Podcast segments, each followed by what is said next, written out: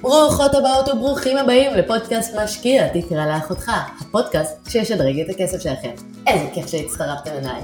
אני אורה אריאל, האופטימית, ולאחר שיצאתי בעצמי ממרוץ העכברים אל עבר עצמאות כלכלית, אני מקדישה את זמני כדי להעביר את הידע הלאה.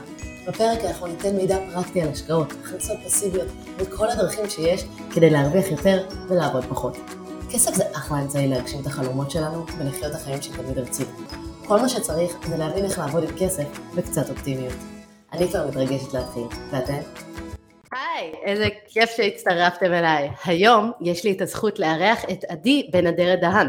עדי עוסקת בליווי משקיעי נדל"ן אה, גלובלי, יחד עם רוני אגה, השותף העסקי שלה.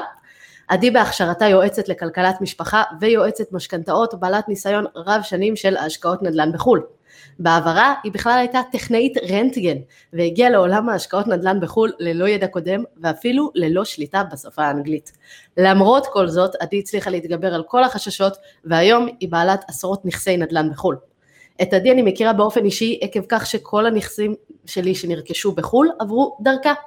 ב-2017 אני זכיתי לקבל קורס ממנה ומרוני בנדל"ן גלובלי שלימד אותי הרבה מהבסיס שלי על השקעות נדל"ן. לידי יש זיכרון מדהים לכל עסקה ועסקה, ויכולה לתת לי תשובות מדויקות ברגע על עסקאות שקרו לפני שנים. מעבר לכך, היא תמיד יודעת לחשוב מחוץ לקופסה בכל מה שנוגע למימון השקעות ולמקסום הרווח בהשקעות הנוכחיות. אז אחרי ההקדמה הארוכה הזאת, היי עדי, מה שלומך? מעולה, שמחה להתארח אצלך. איזה כיף. כבוד, כבוד. הכבוד לי שאת כאן איתי. אני רציתי לשאול, מה גרם לך להחליט לעזוב את הכל ולעבור לעסוק בנדל"ן? היה לך איזה רגע או תובנה ספציפית? כי הייתה לך עבודה קבועה, יציבה, היה לך הכנסות, מה, מה הבעיה? כאילו, למה להתחיל לחפש צרות ועוד בחו"ל? בוא נגיד, זה התחיל הכל אה, אי שם בשנת 26, בשנת 2000, ורגע, אני אזכר, 2012, קצת אחרי הלידה של אה, סער. אה, ככה התחיל להשתחרר איזשהו בורג, מה אני עושה עם החיים שלי, האם בחרתי נכון, איזשהו, את יודעת, אה, צל של ספק מתחיל לאכול אותי מבפנים, ואז נפתחתי יותר לנושא של קצת אה, הכנסות פסיביות, ראיתי באינטרנט. שם היו גם הנפילות הראשונות שלי, ואמרתי לעצמי, אני ברנטגן, אני מרוויחה 6,000 שקל, כי זה היה מבחירה, לא רציתי לעבוד שעות נוספות והכול, זו עבודה מאוד קשה, מאוד סיזיפית, זה להרים אנשים עם משקלים מאוד כבדים, אמנם יש טכניקות, אבל זה מאוד מעייף, עבודה מאוד שוחקת, נכון שהיא יציבה, אה, ואמרתי, פה יש לי תקרת זכוכית, איך אני מביאה באמת את המשפחה שלי למצב של עושר, לא בעין, אלא גם עושר באלף, אה, ואז הבנתי שברנטגן לא יצא לי יותר מדי, התחלתי לחפש את עצמי. אה, אבל בשנת 2013, יולי 2013, הייתה תאונת דרכים מאוד קשה במיון. אה, אני הייתי אה, ברנטגן במשמרת, זה היה שבע ועשרה בערך בבוקר, קראו לי למיון, וזו הייתה הפעם הראשונה שנתקלתי ככה, ואת יודעת, גם בתאונה מחרידה, גם באנשים שהם לא חיים, ללא רוח חיים, וכשאת מצלמת מישהו שהוא ללא רוח חיים, את גם לא מבינה למה את עושה את זה. ואחר כך את ניגשת לילד שלו שהוא קטן, הוא בן חמש, אז הוא שאל אותי מה עם אבא שלו, כמובן שאסור להגיד שום דבר. אה, ושם זה היכה בי, אה, אמרתי, איזה מהר החיים נגמרים. האבא הוא היה מאוד צעיר, אה, וזה ממש כאילו, את יודעת, הוא מדבר איתי הילד, אני תוך כדי כמו איזה מכונה עושה את הצילום והכל, ובפנים יש קול של כאילו, ככה החיים, של, שלו נגמרו מהר, מה הוא עשה, מה הוא הספיק, ואז זה הביא אותי לנקודה של מה עשיתי עד כאן. ואותו ילד, כאילו, כמה שהלב נפתח אליו, אה, הוא דווקא גרם לי לפתוח, לפקוח את העיניים, הוא שאל אותי מה עם אבא שלי, וכאילו אסור להגיד שום דבר, אבל אמרתי, וואי, אם חלילה הילדה שלי או הילד שלי יהיו בפוזיציה הזאת ולי יקרה משהו, מה אני אשאיר אחריי? אה, אז זה הביא אותי לתובנה שברנטגן אני לא יכולה להישאר, אני לא רוצה להיות חשופה למקרים האלה ולעבור את זה על בסיס, בואו נגיד, שנתי, לפחות פעם בשנה את רואה מקרה כזה. אה, ושם אמרתי ליניב שאני לא חוזרת לעבוד ברנטגן, לקח לי זמן למצוא את הדרך, אבל ב-2014 יצאתי סופית מהרנטגן, הרגשתי את מכתב פיטורים, והתחלתי בתהליך של בניית נכסים, במקרה התגלגלתי גם לנדל"ן. וואו, אני לא הכרתי את הסיפור הזה, הוא בהחלט... לא הרבה מכירים. עכשיו יותר יכירו. נכון. וואו, הוא בהחלט מאוד קשה, אבל התובנות שאת מעלה הן בהחלט חשובות, החיים קצרים, כן. ואם אנחנו רוצים לדאוג לדור הבא, בהחלט אה, אי אפשר לעבוד במשכורת אה, מינימום ולקוות שיהיה בסדר.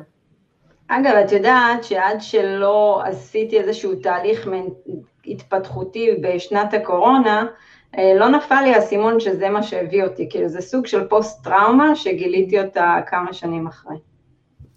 או, זה, זה נשמע בהחלט רגע מכונן, כי את עשית שינוי מהותי בחיים שלך, בהתנהלות, מישהי שלא השקיע בכלל, ללכת לכיוון של השקעות בחו"ל, שזה נחשב הרבה יותר מסוכן עבור אנשים, וכאילו נכנסת לשם אפילו בלי ידע באנגלית, בלי היכרות של זה, בלי, בלי אף אחד מהמשפחה או מישהו שיעזור לך, ופשוט הלכת על זה בכל הכוח, וצריך באמת סיבה מאוד טובה לעשות את זה, ואת בהחלט מצאת אותה. זאת הייתה הסיבה העיקרית. כן. כן. וואו. אה, באמת, אה, אחד הדברים שהכי קשים בהשקעות נדל"ן בחו"ל זה להתגבר על הפחדים ולהתחיל להשקיע. אה, ואני מבינה שכבר בשלב הזה הייתה לך מוטיבציה מאוד גדולה, כי אמרת, אני צריכה לדאוג למשפחה שלי, אני צריכה לדאוג לילדים שלי, אני לא יכולה להשאיר אותם בלי כלום. אבל בהשקעה הראשונה שעשית, בפעם הראשונה, איך התגברת על זה? איך, איך, זוכרת שהידיים בהשקעה הראשונה רועדות. אה, נכון, אבל בואי נפריד, הייתה לי השקעה ראשונה בארץ שעשיתי, אה, וזו ההשקעה, בוא נגיד, הכי גרועה שעשיתי, בטח אה, נדבר עליה קצת בהמשך, אבל בוא נגיע להשקעה הזאת הראשונה בחו"ל, כי זה באמת כאילו כנגד כל הסיכויים ב-2000 ו... תחילת 2015 שהכרתי את רוני, אז מי שלא יודע, אני ורוני הכרנו בקורס כלכלת המשפחה, באמת התפתחה בינינו איזה סוג של חברות, אה, ותמיד הוא סיפר לי את הסיפורים שלו, ומאוד רציתי. יום אחד הרמתי אליו טלפון, אמרתי לו, רוני, אני רוצה, הוא נתן לי פשוט את הטלפון למתווכת. דיברתי איתה. עכשיו, זה היה עם אנגלית כל כך עילגת, אה, שזה מצחיק. אבל זה הספיק לי להבין מה היא רוצה. היא שלחה לי נכסים ובום טראח התחלתי. אני עברתי איזשהו תהליך אה, מנטלי עד שהגעתי לנקודה שבאמת קופצים למים, אבל אני באתי מפוזיציה שאין לי מה להפסיד. פשוט אין לי מה להפסיד. אה, כי דירת מגורים בארץ לא רציתי לקנות, לא הייתה לי עבודה באותה תקופה יציבה, הייתי מכניסה ממש גרושים הביתה, והייתי חייבת איכשהו להביא את ההכנסה הפסיבית של ה-6,000 שקל האלה שאיבדתי ב-2014 שהתפטרתי, הביתה. אה, אז פשוט אמרתי, זה הכל או כלום עכשיו. למזלי הצלחתי לגייס את יניב, כי אני מאוד טובה בטבלאות אקסל, אז זה הסתדר לו מספרית, אה, אבל הידיים רעדו, אני יכולה להגיד לך שסיפרתי להורים שלי, הם רצו להניע אותנו מהשקעה, ואז באותו רגע הבנתי, אני לא מספרת יותר לאף אחד, כי אף אחד מהסביבה שלי פשוט לא מבין בזה. אז פשוט ניטרלתי רעשי רקע, דיברתי בעיקר עם רוני, שהוא המורה דרך הראשון שהיה לי, ועד היום הוא עוזר לי מן הסתם, את יודעת, זה סיור מוחות עם רוני, זה, זה משהו מיוחד. זה תמיד כיף, כן. אה, כן, אבל אני חושבת שהרגע הזה שאתם לוקחים מורה דרך, וכל אחד ימצא לו את המורה דרך הנכון שלו, שאתם יכולים באמת לסמוך עליו, זה רגע שיהפוך אתכם ואת ההשקעה, יהפוך אתכם לשונים ואת ההשקעה להרבה יותר קלה. פשוט צריך למצוא את המורה דרך הנכון, שאתם מרגישים באמת שניתן לסמוך על ההדרכה שלו. אני מסכימה עם זה לגמרי, אחד הדברים שבאמת הכי חשובים, ואני רואה את זה לאורך כל הדרך, האנשים שהם מצליחים פשוט עושים את הדבר הכי פשוט, שזה ללכת לאנשים שהשיגו את התוצאה שהם רוצים, ולבקש מהם עצות וללמוד מהם.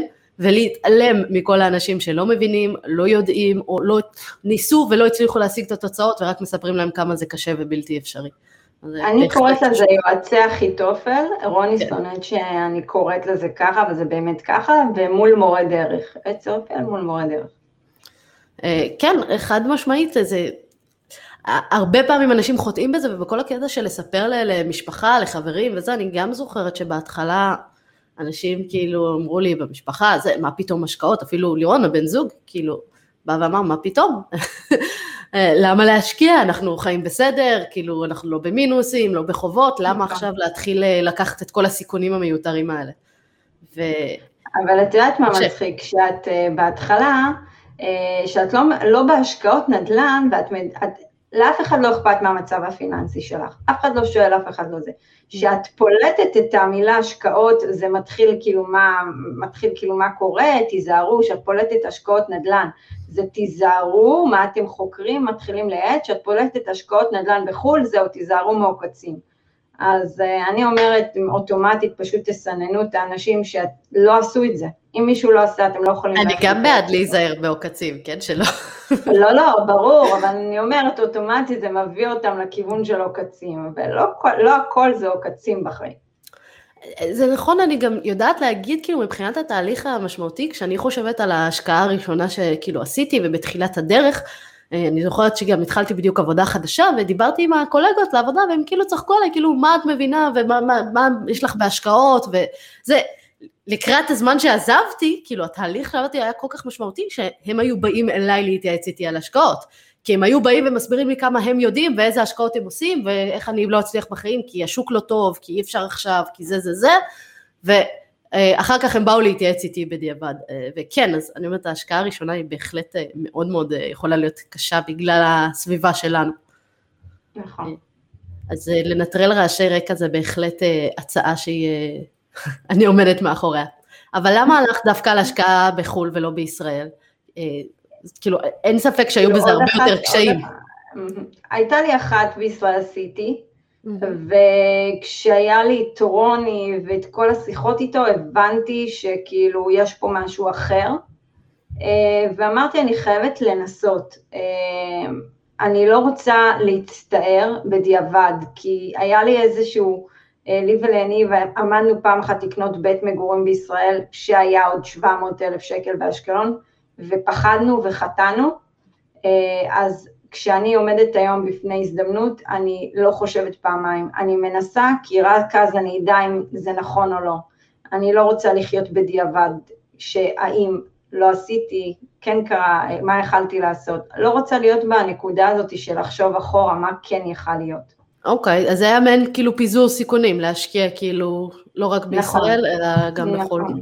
נכון. אבל אני יודעת שבתחילת הדרך האנגלית שלך לא הייתה אידיאלית, ואני מתעכבת על הנקודה הזאת כי אני בטוחה שהתשובה שלך כאן יכולה לעזור להרבה אנשים. אני נכנסתי לזה עם אנגלית אה, מושלמת, אני גדלתי בארצות הברית, אני אפילו קניתי דירות איפה שגרתי, אבל אה, איך מתגברים על זה? זו בעיה שהיא גורמת לאנשים בהחלט לחשוש.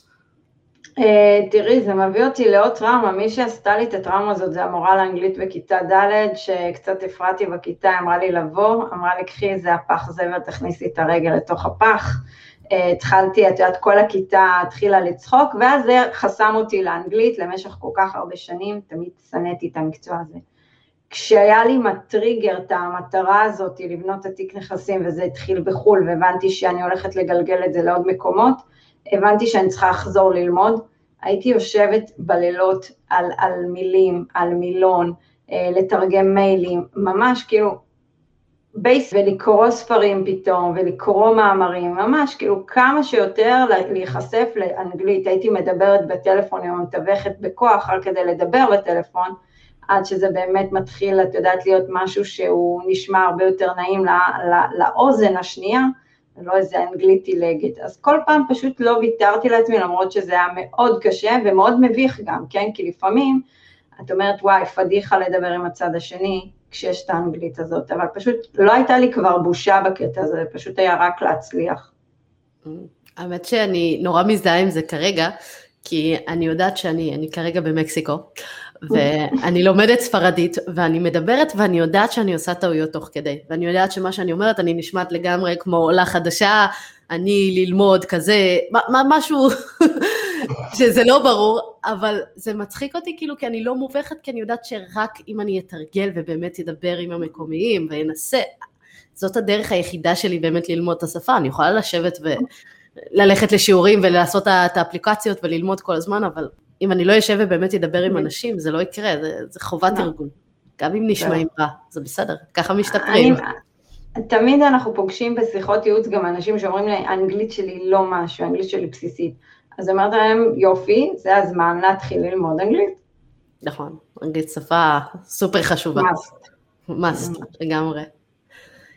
אני רוצה, מעבר לנושא של האנגלית, איזה עוד קשיים את רואה שאנשים שמתחילים להשקיע או אנשים שאתם מלווים נתקלים בהם? הייתי אומרת שהקושי הכי גדול זה אנחנו, זה האגו שלנו, אוקיי? זו תובנה לא מזמן שגיליתי. יש לנו קטע של מרדף ותחרות עם אחרים.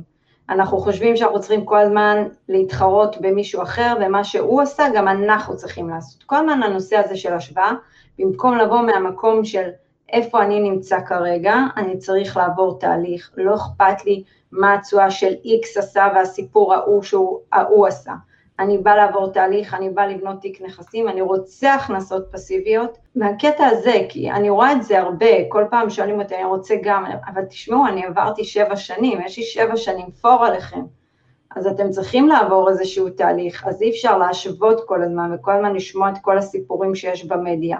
אני בטוחה שגם אנשים מאוד נפעמים מהסיפור שאת עברת, אבל את גם עבדת בשביל זה, זה לא קורה בן לילה. Mm-hmm. אז אני אומרת, האגו הזה, שימו אותו בצד, תפסיקו כל הזמן לחשוב על המספר, על התשואה, תחשבו על ההכנסה הפסיבית, כמה אני מכניס כל פעם כשאני עושה את הקנייה של הנכס הזה. אז אה, אני אומרת, אני קוראת לזה אגו, אה, לא מקטע רע, פשוט תכירו את זה שזה משהו מבפנים שיושב אצלנו וצריך פשוט להילחם בזה קצת. אני לגמרי מסכימה. אני זוכרת שהייתי ילדה, קראתי באיזשהו ספר, משהו שנשאר איתי הרבה מאוד שנים, אה, שאומר, אף פעם אל תשוו את עצמכם לאחרים, תשוו את עצמכם אך ורק למי שהייתם בעבר ולמי שתוכלו להיות בעתיד. עכשיו זה היה מזמן, אז אני לא זוכרת מאיזה ספר זה, אבל זה נשאר איתי הרבה כי באמת כל אחד עובר תהליך אחר לחלוטין, וזה נראה שאנשים אחרים הרבה יותר מתקדמים מאיתנו, אבל אנחנו לא יכולים לדעת מה קורה אצלהם, וזה בכלל לא השוואה שהיא רלוונטית, לא יודעים מאיפה הם התחילו, לאן הם הגיעו, מה, האם זה באמת מה שטוב להם, אנחנו יכולים לדעת מי אנחנו עכשיו, מי היינו בעבר, איזה התקדמות עשינו, ואיזה התקדמות עוד אנחנו יכולים לעשות, וזו ההשוואה היחידה שצריך לעשות. אמת. אה, מבחינת ללוות משקיעים, מה האתגר הכי גדול מבחינתכם אה, בללוות אה, אנשים שבמיוחד שרק מתחילים להשקיע? אה, וואו, אה, האתגר, הייתי אומרת, הכי גדול, זה קודם כל לגרום להם להאמין בתהליך. אה, לפעמים רצים, לפעמים עוד פעם, כל פעם האדון תשואה הזה חוזר לשולחן, כל פעם ההשוואות האלה, זה באמת לנטרל את כל רעשי הרקע, לנטרל את הסביבה שלהם, למקד אותם כמה שיותר בתהליך. תשמעי, זה המון התמדה. אני תמיד אומרת להם, תהיו כמו הדגי סלמון שקופצים, את יודעת, נגד הזרם. אה, כי נגד הזרם זה עניין של התמדה, הדגים האלה מתמידים, ככל שאתם תתמידו בזה, אז אה, זה ישתלם. אז זה מאוד קשה להביא בן אדם שאומר אני רוצה 20 אלף שקל בחודש פסיבי, ויש לו נניח עכשיו רק מיליון שקל, אה, להבנה שהוא יגיע ל-20 אבל זה ייקח כמה שנים טובות. אז כל פעם להשאיר אותם מפוקסים ביעד שלהם ובזה שהם עושים תהליך, וזה יקרה בסופו של דבר, זה רק עניין של התמדה. אז זה לוקח זמן עד שזה מחלחל. ובכלל, הטריגר, הדבר השני שמאוד קשה לנו, זה לאמן אותם ולקבל החלטה. אנחנו פשוט צריכים לשים אותם, להציב להם איזה שלוש אופציות, לשים אותם בזום איתנו, חבר'ה, זה הזמן לקבל החלטה, זה עכשיו או לעולם לא. אני קוראת לזה תלחצו על ההדק, רוני גם שונא שאני אומרת את זה, אבל זה הכי נכון. אה, כן. בסדר, רוני לא פה, הכל טוב. רוני, אני אוהבת אותך, אהבת אמת. אה, אני מזכירה את משהו שבאמת גם לקח לי זמן לתרגל, אני זוכרת את ההשקעות הראשונות, כשבחרנו, לא יכולנו להחליט, ובדקנו את זה, ובדקנו את זה, ואני חושבת שהייתה איזו עסקה אחת שפשוט על אינטואיציה נטו החלטנו לא ללכת עליה, משהו לא נכון. הרגיש לנו נכון, אה, אבל אה, באמת שזה בהחלט לקבל את ההחלטה וללמוד ולשחרר קצת את הפחדים ופשוט ללכת על זה, זה דורש תרגול. מאוד. אה, אני הייתי רוצה לשמוע על העסקה הכי טובה שלך והעסקה הכי גרועה, ומה למדת מהן. תראי, העסקה הכי טובה והכי גרועה זה דימונה ביחד, אני אפצל את זה לשניים. הכי גרועה. ההשקעה הראשונה, לא היה לי שום מורה דרך. אה, חשבתי שאני יודעת אחרי חקר באינטרנט וקצת שיחות עם אנשים מקומיים מה אני רוצה ומה אני עושה. לקחתי מתווך שמתווך, ש... את יודעת, מתווך שהוא היה המתווך, הפרופיל של מתווך טהור של למכור, במקום באמת לעזור ללקוח. הכל הלך לי שם על הפנים, קניתי דירה אה, בקומה האחרונה, אה, קניתי דירה במחיר שהוא לא נכון היה לשוק לאותה תקופה, אה, קניתי סוחרים שלא ידעתי מה אני קונה, כל דבר, הבית עצמו היה תביעה עם הדירה למטה, גם זה היה בפנים. הכל מהכל היה בעסקה הזאת עד היום, אני עם העסקה הזאת. אמ, אני נשארת בה כי אני, אני עוד מעט אשחרר אותה, זהו, כבר הגיע הזמן להשתחרר ממנה, אה, אבל גם סוחרים גרועים, גם קניתי בשוק, שתחשבו, 2014 היה בישראל כל כך הרבה אה, ערים טובים לקנות, ודווקא בחרתי דימונה, כי חשבתי שהיא תיתן איזה עליית ערך, והתשואה הזאת שאמרו לי, כן, יש לך פה תשואה של 7 אחוז, האמנתי גם לזה, אה, מבלי לעשות בדיקות נכונות, מה שסינוור אותי זה התשואה, קניתי בשוק ב-2014, שאם הייתי קונה באשקלון לדוגמה, שהייתי גם פה באיזושהי עסקה, הייתי לפחות מרוויחה באשקלון את ה-300,000 שקל, בדימונה הפסדתי 50,000 שקל. אה, עליית, אה, כן. שנייה, שנייה, אני רוצה לעצור על זה רגע. את כן, כן. השקעת ב-2014 בישראל, נכון. כי פשוט מלא נכון. אנשים אה, שמקשיבים נכון. בטוחים ששוק תמיד עולה ולא מפסידים בנדל"ן, וזה הכי בטוח. השקעת ב-2014, אנחנו מקליטות את זה במאי 2021, ואת מופסדת 50 אלף שקל על הנכס הזה. קצת יותר, עם כל התיקונים שהיה שם והכל, אבל כן, אה, מבחינת רק ירידת ערך או תיקונים? נכון, לא, לא, ירידת ערך, ירידת ערך, כן. אז... אה, כי קניתי, קניתי במחיר לא נכון, אם הייתי קונה במחיר הנכון הייתי יוצאת עכשיו ברייק איבן, אבל מי שמכיר את השוק בדימונה ובכלל בפריפריות אסור להסתמך על עליות ערך. אולי זה שוק של תשואות, וגם אני עושה את זה במרכאות כי אה, זה מאוד, אני אישית חושבת שלא, אה, אבל לא ידעתי מה אני קונה, ופה הטעות הראשונה של כל המשקיעים המתחילים, לא יודעים מה קונים. אז אם אין מורה דרך שיסביר מה אנחנו קונים, מה הסיכונים, אז אה, בן אדם יהיה מופתע אחר כך, כמו שאני הייתי מופתעת, היום אני כבר לא מופתעת. אז אה, זה, זה הצד הגרוע, אוקיי? האובדן כסף. הדבר הכי טוב שקרה לי, אחד זה מאוד חישל אותי, המון חוסן מנטלי, עברתי שם המון דברים, בין אם סוחרים לא טובים, סוחר שלא משלם, ירדה לי השכירות בתקופת הקורונה, הכל מהכל, אבל זה באמת לימד אותי מה לא לקנות. אני לא אקנה יותר השקעות כאלה, אני לא אשקיע יותר באזורים בלי פוטנציאל לעליית ערך, אני השבתתי בישראל כסף. אם הייתי לוקחת את ה-200 אלף שקל נניח, במקום 130 אלף שקל, הייתי שמה 250 על דירה באשקלון, היה לי עליית ערך ועלייה בשכירות. זה טעויות שכביכול עולות כסף, זה השכר לימוד שלי, אבל זה גם ההשקעה הכי טובה, כי היא לימדה אותי הכי טוב. היום תמיד אני יכולה להגיד, רגע, האם הנכס הזה נכון? אה, אני תמיד משווה את זה לדימונה, אמרתי שאסור השוואות, אבל אני תמיד מחפשת מה לא דימונה. אני אהבתי את זה.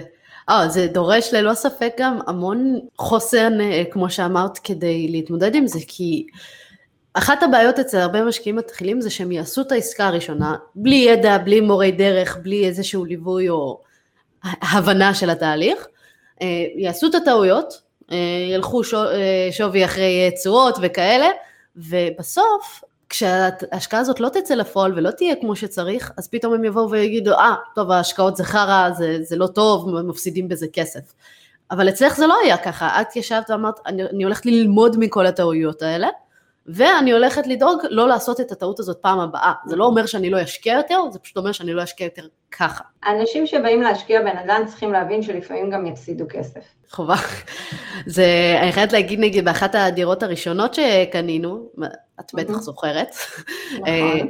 אה, איזה כמה חודשים אחרי שרכשנו את הדירה, פתאום גילו עובש, וזו הייתה דירה בארצות הברית, ושם הם בונים מעץ, אז עובש אה, נכון. בהחלט יכול להיות מאוד מאוד בעייתי, והיה איזה תיקון מאוד יקר שהיה צריך לשלם, ישר אחרי שסיימנו ככה לשלם על הדירה, וזה היה באמת מאוד מאוד מבאס, אבל היום זה הנכס שבאמת מרוויח לנו הכי הרבה, היה לנו המון תקלות איתו, היה הרבה דיירים שהתחלפו, והרבה כל מיני דברים וזה, באמת אה, היום הוא מוביל את השכירות הכי גבוהה ובהחלט מפצה על ה... מה שקרה באטלנטה בזמנים שאנחנו השקענו שם, אה, זה היה אוכלוסייה מסוימת, והיום זה עובר שינוי דמוגרפי, כמו שרוני ואני צפינו שזה יעשה.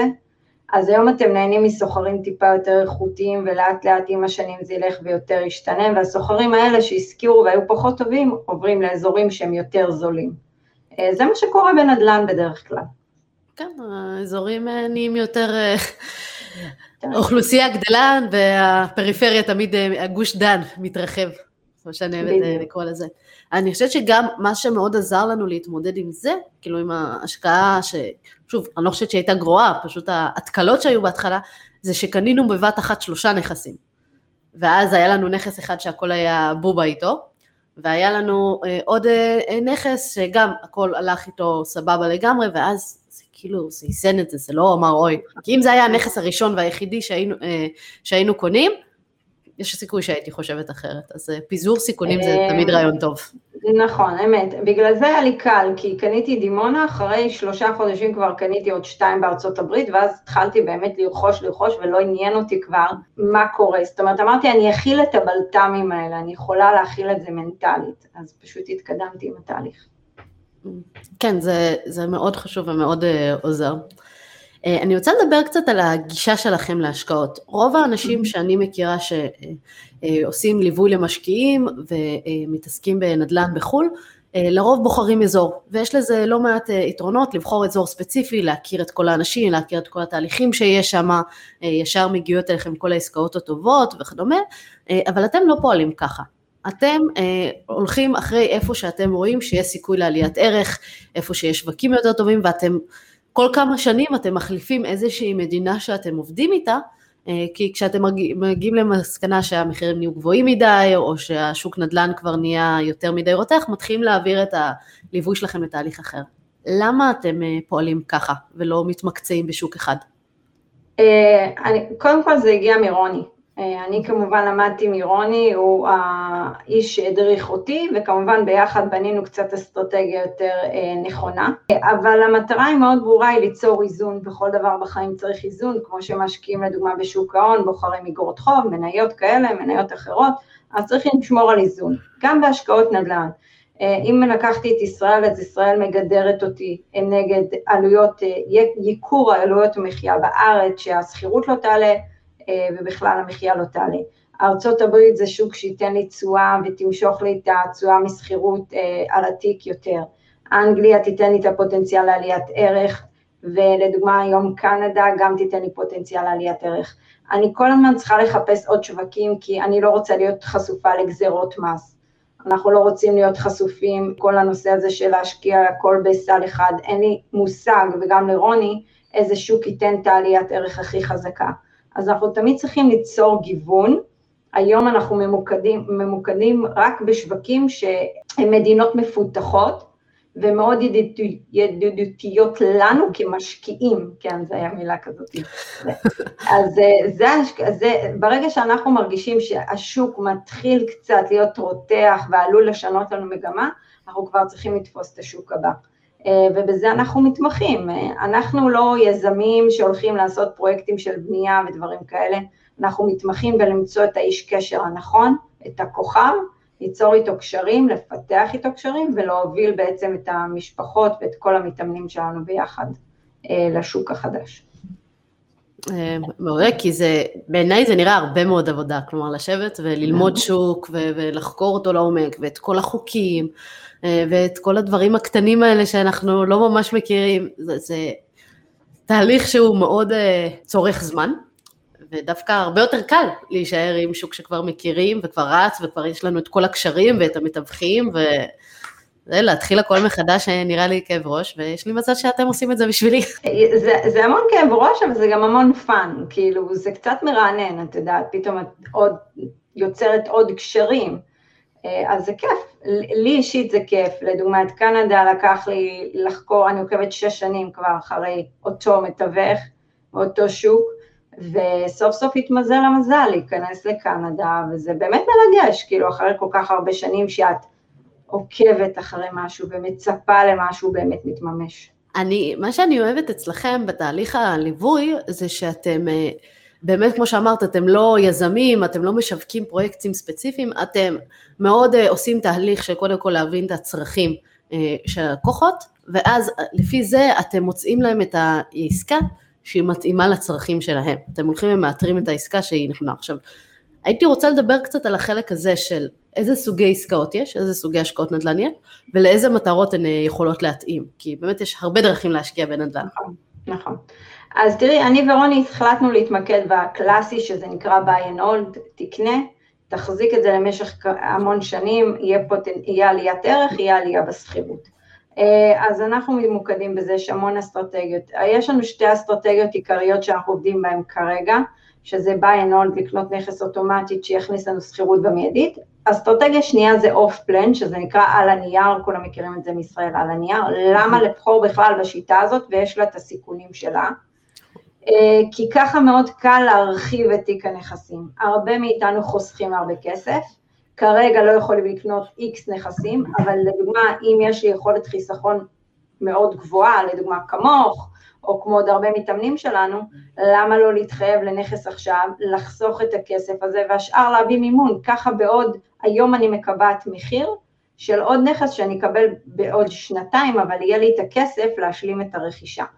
אז זה אסטרטגיה מעולה להרחבת תיק הנכסים, אנחנו עושים תמיד שילוב של השניים, אה, אבל תראי, יש הרבה עסקאות, יש לדוגמה אה, אסטרטגיות של fix ו flip, אה, אני יצא לי לעשות flip, בלי, יצא לי לעשות fix בלי ה flip.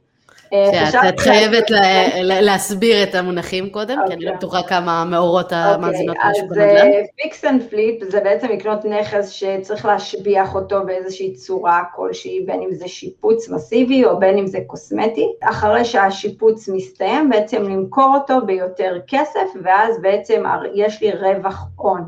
אני לא הולך להשכיר אותו, לא הולך לעשות איתו יותר מדי שימוש, זה המטרה העיקרית. המטרה העיקרית היא להגדיל את ההון העצמי שלי. יש לזה סיכונים כי זו עסקה יזמית לכל דבר וצריך להבין את כל המשתמע מכך. אה, אני אישית לא אוהבת ורוני ואני לא מלווים משקיעים באסטרטגיה הזו, אני חושבת שמי שבוחר באסטרטגיה הזו הוא חייב להיות מקצוען אמיתי, הוא חייב להיות בשטח, הוא חייב שיהיה לו צוות משלו, הוא לא יכול לצפות לתת למישהו אחר לעשות את העבודה עבורו. והוא חייב לקחת בחשבון מרווח ביטחון של לפחות איזה 10-20 אחוז טעויות, מה שנקרא, אה, שעלולות להיות בדרך. אבל מי שרוצה את האסטרטגיה הזאת חייב להיות הוא זה שיעשה את כלל העבודה. אל תצפו שמישהו יגרום להתעשרות שלכם, זה לא קורה. חד משמעית זה לא קורה, אנחנו צריכים לנהל את זה. אני גם פחות מתחברת לכיוון של ה... אה, לעשות fix and flip, לעשות שיפוץ ולמכור, למרות שיש בזה רווחים משמעותית יותר גבוהים. נראה לי הרבה התעסקות ואני יותר אוהבת השקעות שהן פסיביות יותר באופי. אז זה, זה בהחלט אחד הפרמטרים. אבל זה גם, זה לא רק התעסקות, זה גם משבית אותך לאיזושהי תקופה. זאת אומרת, אם אני ורוני היום יכולים לקנות נכס כל איזה חודשיים שלושה, אם הייתי עושה עסקאות כאלה של fix and flip והכל, הייתי מתפנה לזה אולי אחת לשנה. אה, כי זה לוקח זמן לעשות עסקה כזאת טובה. אז זה משבית אותי ואני לא רוצה שזה ישבית אותי. אני תמיד אוהבת שקט תעשייתי, ואז פשוט להרחיב את תיק הנכסים שלי. אני, אני גם ככה.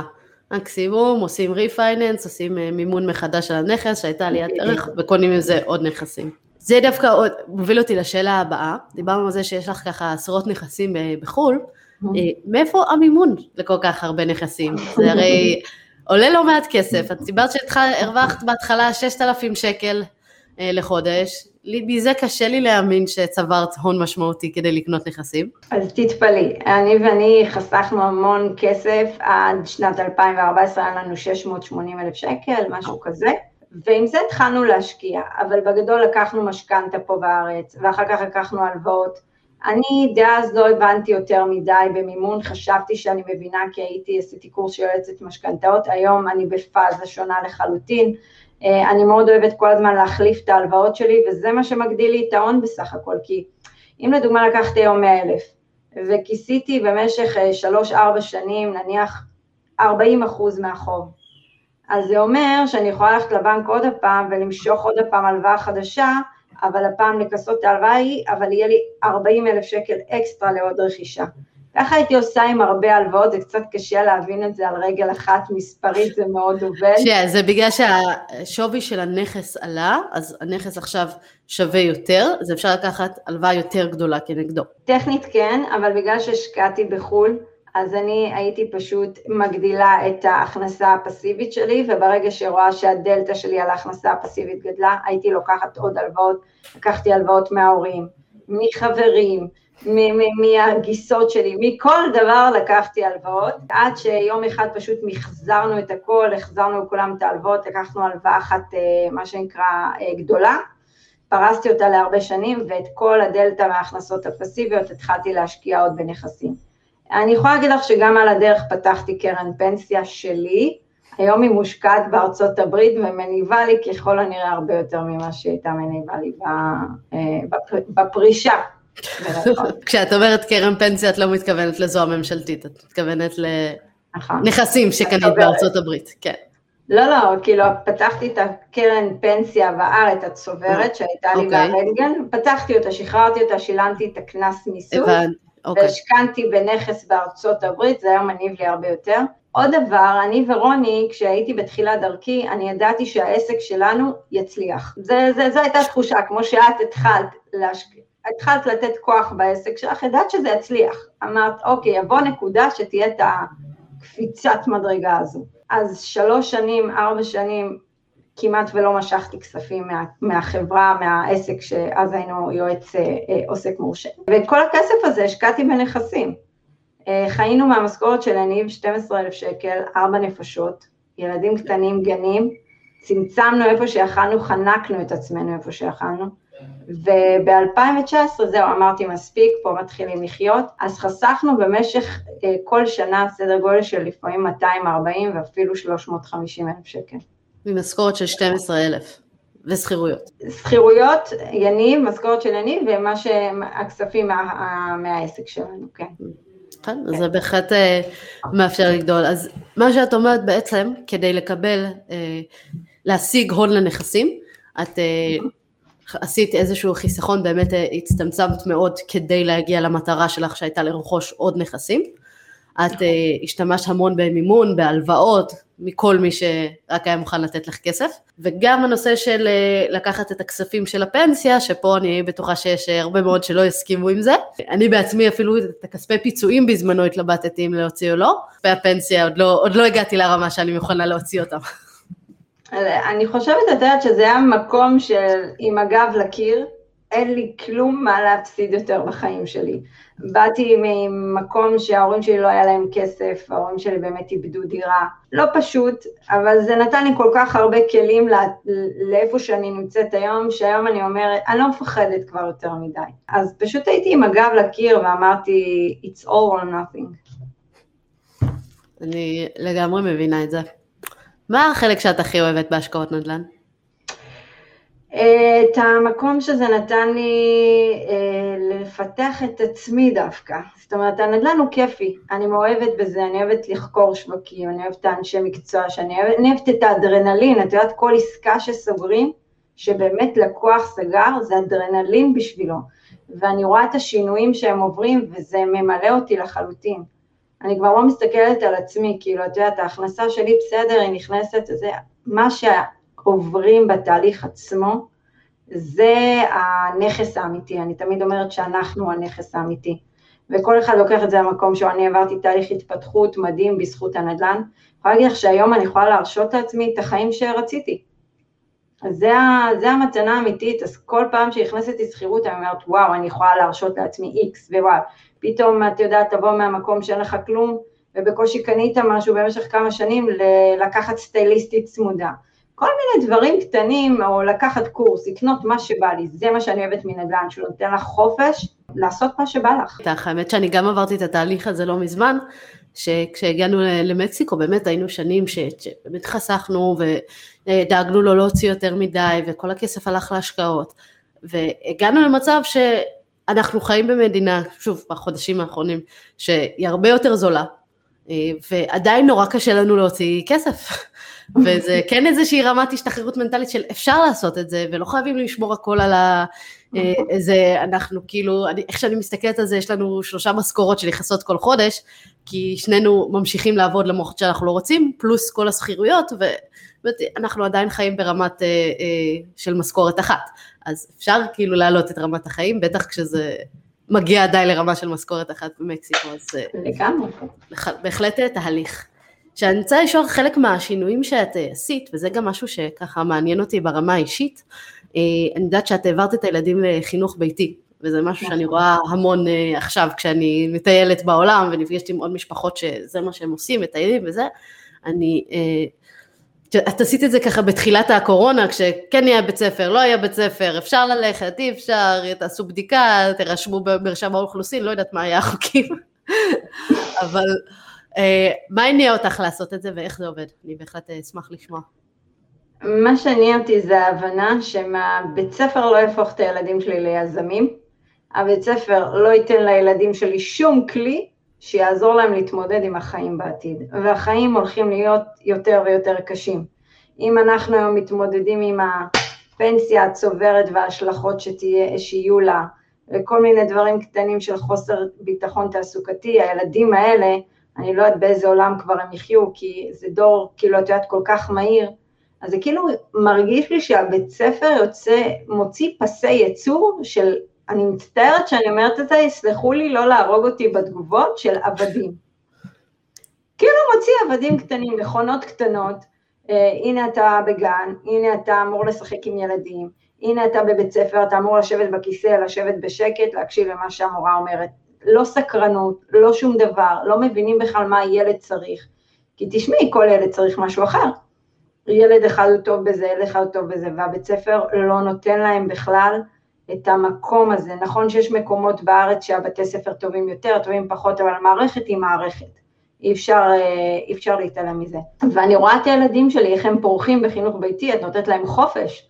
הרי אני מדברת על חופש בחירה, וכשאתה בבית ספר, אתה בכלוב, אין לך בחירה. אז זה, זה כאילו מפריע לי, אני גדלתי, הבית ספר לא זכור לי לטובה, אולי יש כאלה שיגידו בגלל זה הוצאתי את הילדים לחינוך ביתי, אה, אבל אני רואה מה הבנפיט של היום, אני לא יכולה להגיד היום שזה מהלך טוב לעתיד, אני לא יודעת ימין יגידו, אני יודעת טוב עכשיו, עכשיו לילדים שקט, יש לדוגמה אזעקות, יש קורונה, הילדים עדיין באותה שגרה, כי יש מורים פרטיים שמגיעים אלינו הביתה.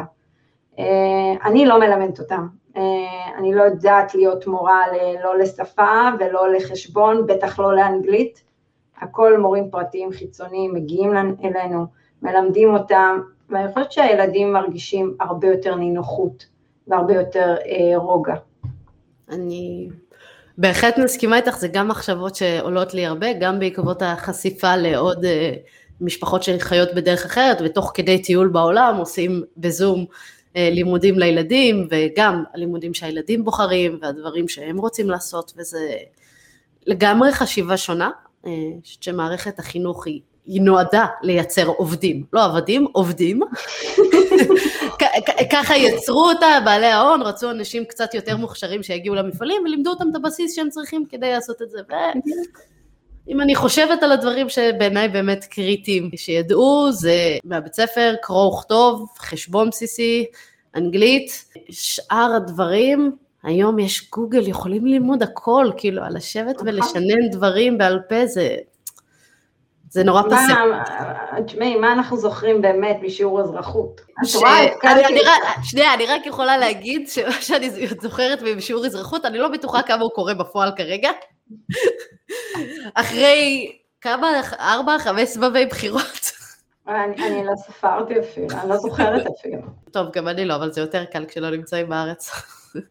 לא, אה, זהו, אז אני אמרתי מספיק עם הקרקס, אז אה, בפעם האחרונה אמרתי, אני לא מסוגלת יותר ללכת לקלפי, בואו נעצור את הקרקס כאן. את יודעת, זה מצחיק, אני רואה שאם במנהיגות שלנו יהיו אנשי עסקים, המדינה תהיה מנוהלת הרבה יותר טוב, ואני עוד יותר ארחיק לכת ואגיד משהו, אם תהיה אישה.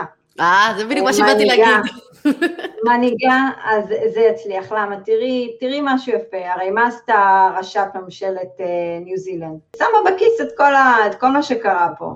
אז אמרתי לרוני גם אתמול, תאר לך והייתה, היה בכל מדינה במזרח התיכון ראשת ממשלה. לא יהיה פה מלחמות. חד משמעית.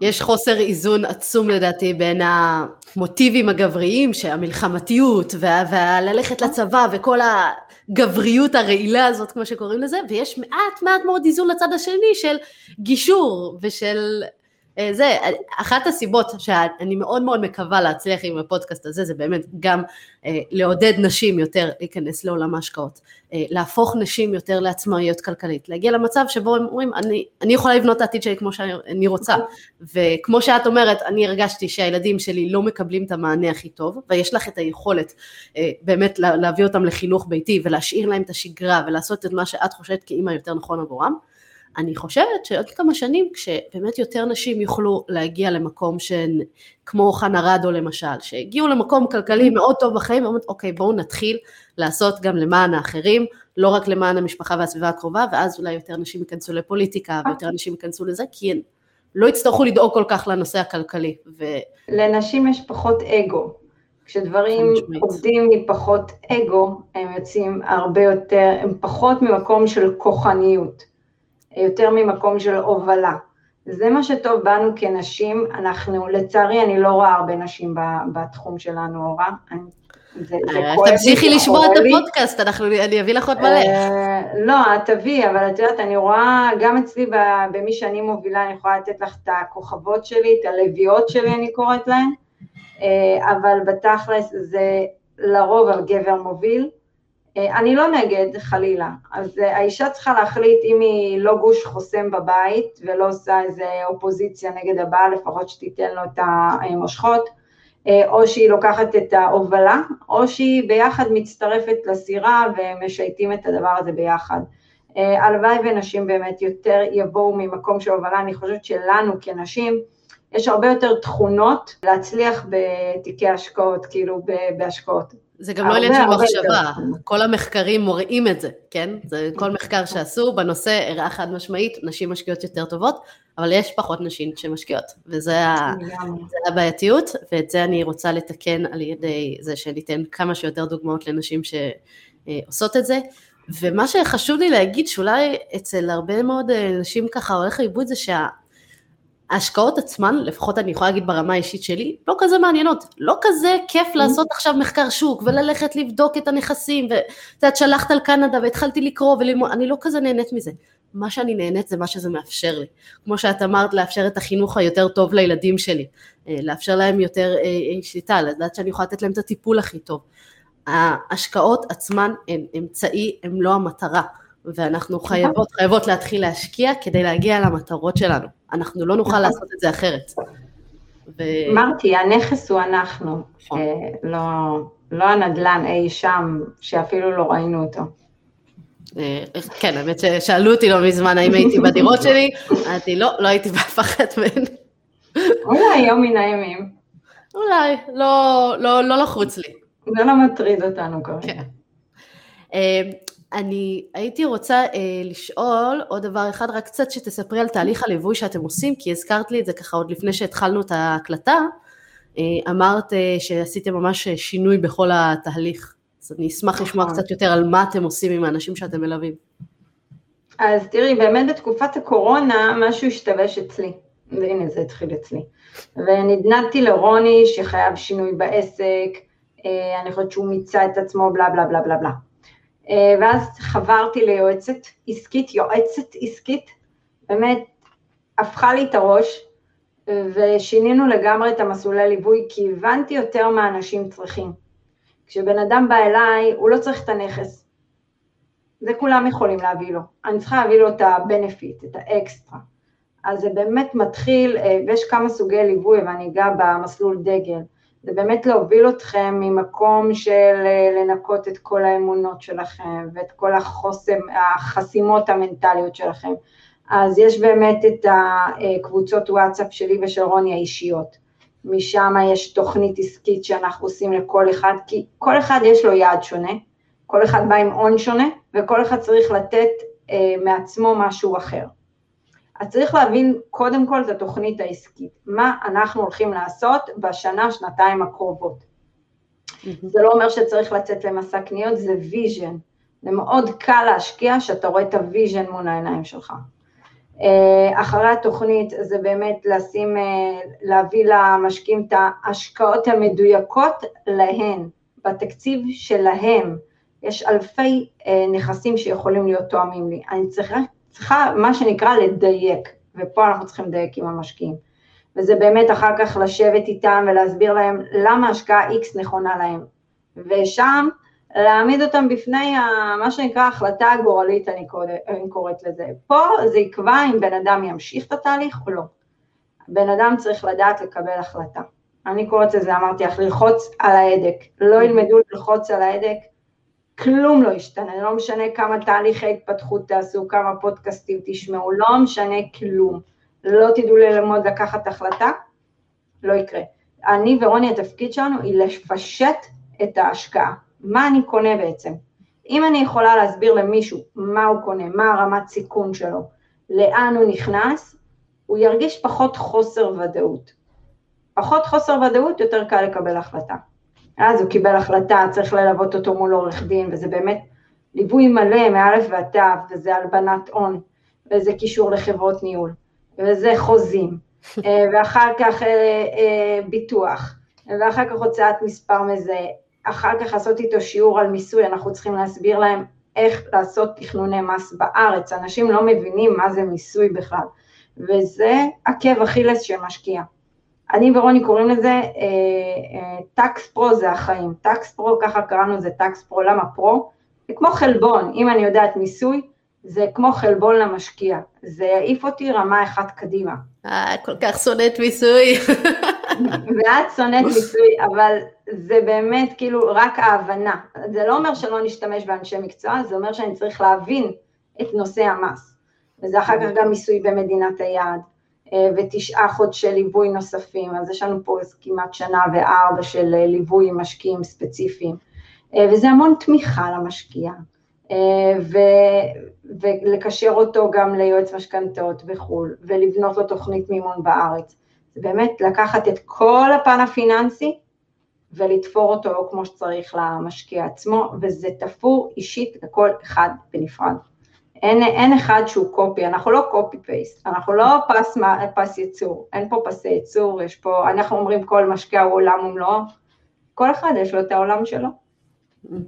נשמע מעולה, אני כן רוצה להזכיר בנקודה הזאת, שאם מעניין אתכם תהליך ליווי כזה, אה, פשוט תגידו להם שהגעתם דרך האופטימית, אה, עדי ורוני ייתנו לכם אה, הנחה, ככה יפרגנו. לכם בכיף.